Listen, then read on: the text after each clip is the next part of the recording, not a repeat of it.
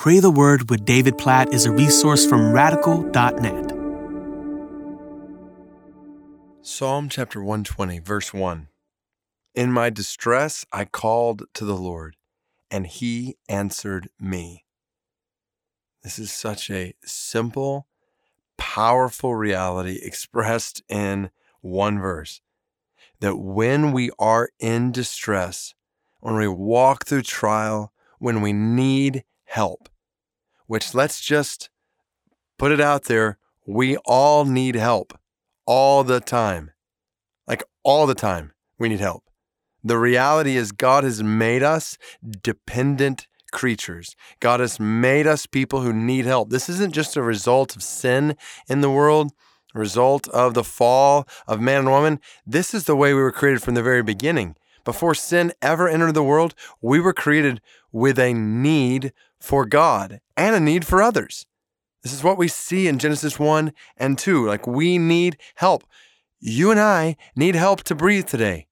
And we can't breathe on our own. God has to give us that help. We need His provision in water and food. We need His provision in community around us. It's not good for us to be alone. That was before sin ever entered the world. So we need help. What that means is we always find ourselves in help, period, in life.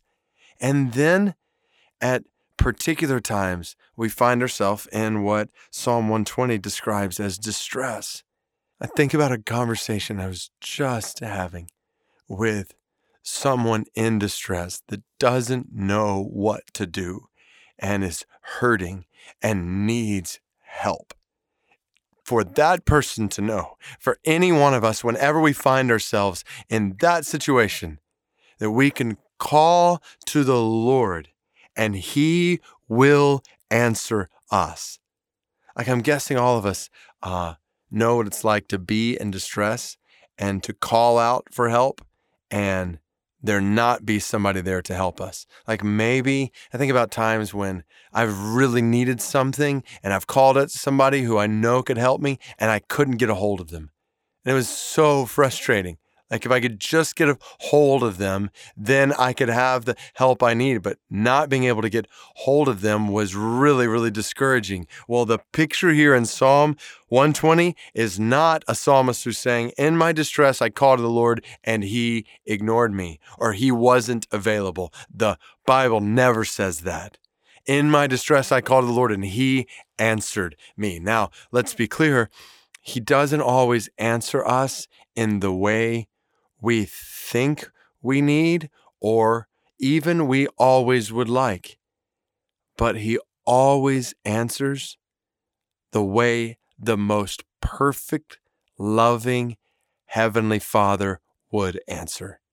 And that, in the end, is better than what we would like or what we think we need. We can know when we call out to God, He is a perfect, loving Heavenly Father who never ignores us. He never ignores his children. For all who are in Christ, you are never ignored by God.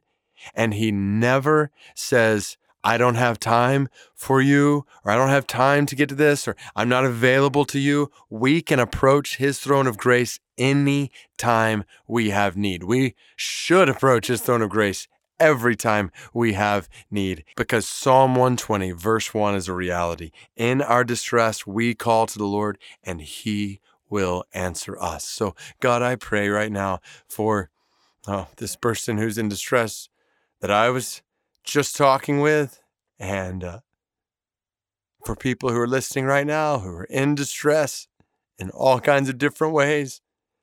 God, hear their calls to you Hear our calls to you right now for help, for wisdom, for strength, for faith, for hope in the middle of despair, for joy in the middle of pain, for just all these good things that come from you that they need right now, that we need in the middle of distress.